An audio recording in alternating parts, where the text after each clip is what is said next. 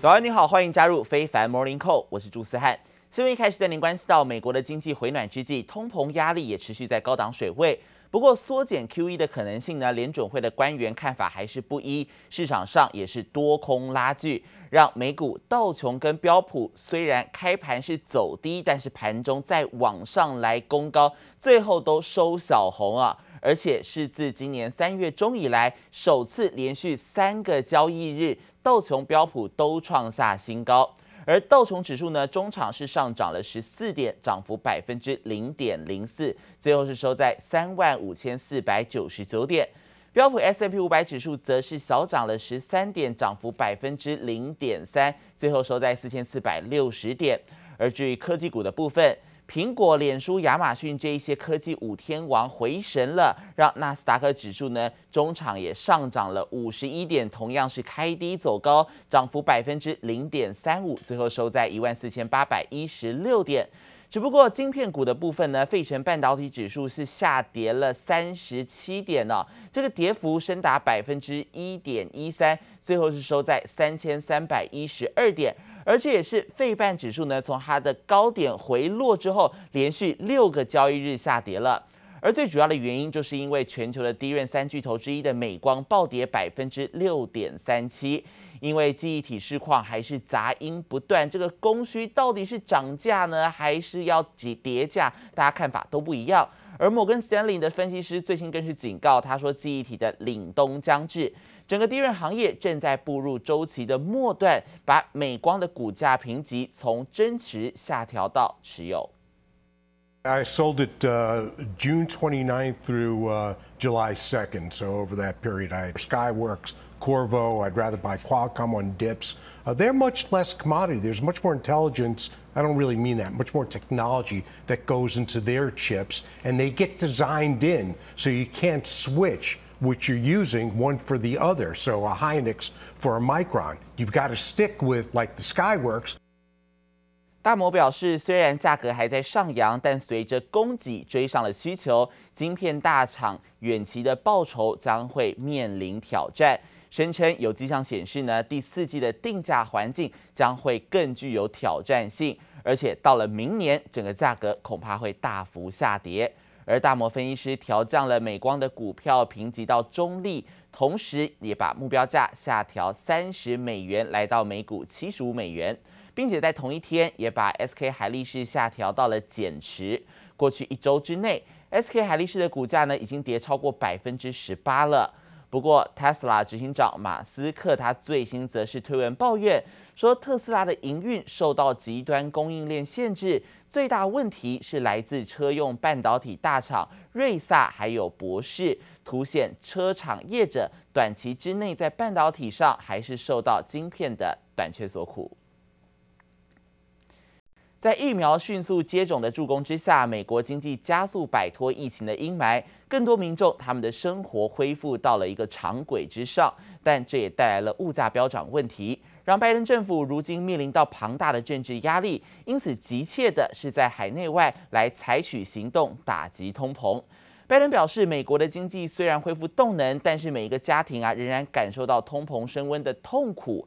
而为了要减轻所有美国家庭他们的负担，拜登宣布了一系列要打击通膨的措施啊，像是除了公开要求 OPEC 还有同盟国要增产，让消费者可以用更低的价格来买到汽油之外呢，他们更计划要召集这些货运还有航运公司这些相关业者，加速港口作业的时程，希望可以疏解供应链瓶颈的问题，生怕物价飙涨会拖累到经济的复苏速度。I'm having to put, you know, thirty, forty dollars in my tank every other day. That that's a lot. A new government report says gas is up 41% compared to last year. 美国汽油价格一年来攀升超过四成，民众的无奈，美国总统拜登感受到了。他除了要调查涨价问题，更向石油输出国组织 OPEC 喊话，呼吁扩大增产。We also made clear to OPEC, the major oil exporting nations of the world. that the production cuts made during the pandemic should be reversed as the global economic as the global economy recovers in order to lower prices for consumers. 不止汽油价格涨，肉品、牛奶等民生消费物资样样都涨价。美国七月消费者物价指数年增百分之五点四，不过和前一个月相比，涨幅有趋缓，更显示美国通膨升温可能已经有触顶的迹象。The markets are reacting positively to data from the Labor Department. It shows a slightly slower year over year inflation rate than economists had feared. Overall, prices are up 5.4% compared to July of last year. But core inflation, which excludes volatile industries like food and energy, is up 4.3%. 受疫情打乱的供应链以及港口塞港等问题还没有明显改善，是通膨居高不下的原因之一。拜登表示，白宫正在加强和港口营运商以及船运相关业者沟通。不过，美国二手车价格还有机票票价已经稍微下降，似乎佐证了联准会的说法，通膨是暂时性的。The outlook, uh, the CPI number today was probably consistent with our outlook. We're expecting some of these extreme moves. Uh, used cars, other items to moderate, but we're still expecting a broadening of inflation pressures heading into next year. Today's consumer price report points in that direction.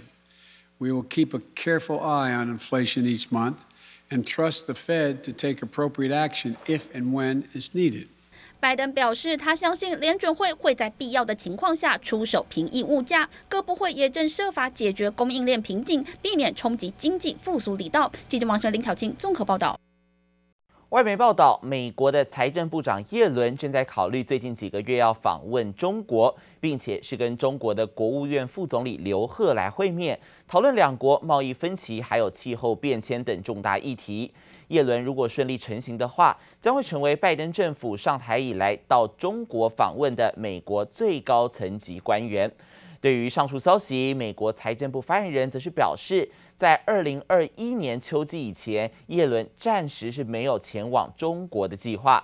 不过，尽管耶伦访中计划呢，目前只在初期的规划当中，而且有 Delta 疫情升温的顾虑之下，这项传言还是让外界非常期待中美高层在经济层面的官事互动出现一个更具体的进展啊。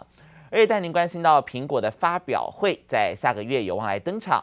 最新有国外的研调机构就预测了，苹果呢将会在九月推出的新 iPhone 十三系列新机，将会搭载五纳米的晶片 A 十五，而且电池的容量还会更大。而这个机构他们也预测了，苹果 iPhone 十三系列新机将会推出四款不同的机型，搭载苹果性能更强、功耗更低的 A 十五晶片。五 G 毫米波机型呢将会支援更多国家。而由于采用更节省空间的内部设计，所以电池的容量也会变大。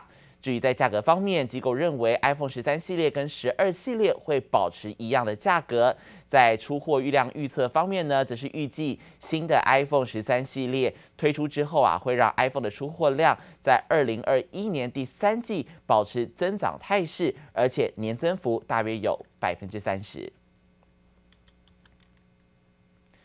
尽管中国手机大厂荣耀，它从华为中剥离出来了，但仍可能逃不过美方的制裁。最近，美国的议员就要求要把荣耀也列入到贸易黑名单当中，这是引发了荣耀的 CEO 赵明最近在受访时做出回应。对于我们这个人种也好，对于华为也好，最好的这种方式，的尊重的方式，那其实就是荣耀自己要发展的更好。未来我们会打造我们的高端旗舰系列，就是 Magic。对，我们把 Magic 作为呃行业内最顶级的旗舰产品啊、来定位和打造，就是要第一，我就说我我们刚才说的超越荣耀的体系。荣耀在星期四举办了 Magic 三系列发布会，CEO 赵明趁机表示呢，公司格外注重各国的法规，希望所有的事情都可以解决。他还再三的强调，去年十一月十七号之后，荣耀就已经是一个独立的公司，华为并没有持有任何的股份。其实荣耀其实本来就是华为旗下的子品牌，但是为了要避开美国制裁，所以华为去年才把荣耀剥离出来，但却还是挡不住美国有十四名参众议员持续要求美国商务部要把荣耀给列入到贸易黑名单当中。再来关心到疫情相关消息，Delta 变种病毒持续扩散，几乎全美疫情都有恶化。传出美国的食药局 FDA 呢即将来公布开放民众施打第三剂的疫苗，可能会先从免疫力比较弱的人开始施打。而辉瑞还有莫德纳的疫苗被列入首批开放的名单当中，是激励在美股的股价开盘走扬。而 BioNTech 在盘中也大涨将近百分之九。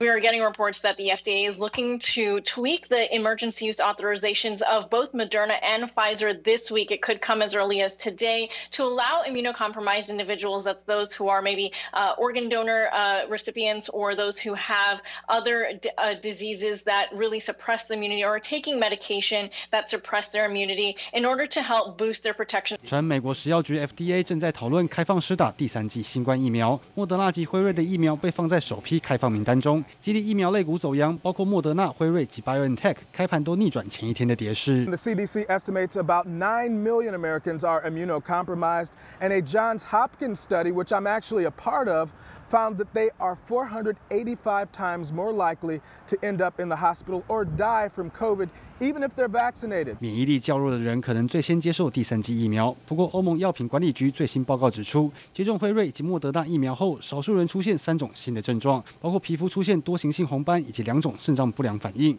欧盟已经表示会深入调查，确定是否当作疫苗的副作用，但暂不影响疫苗接种。Ninety-three million people in this country.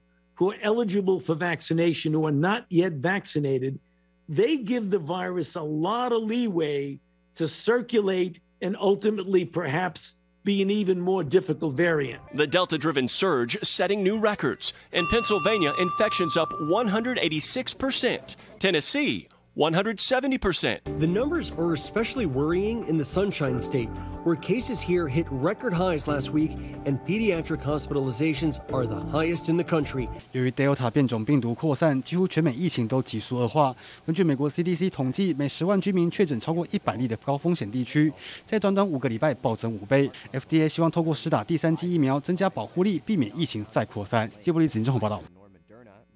美国的疫情升温在即，但是呢，暑假快要结束了，就要开学了。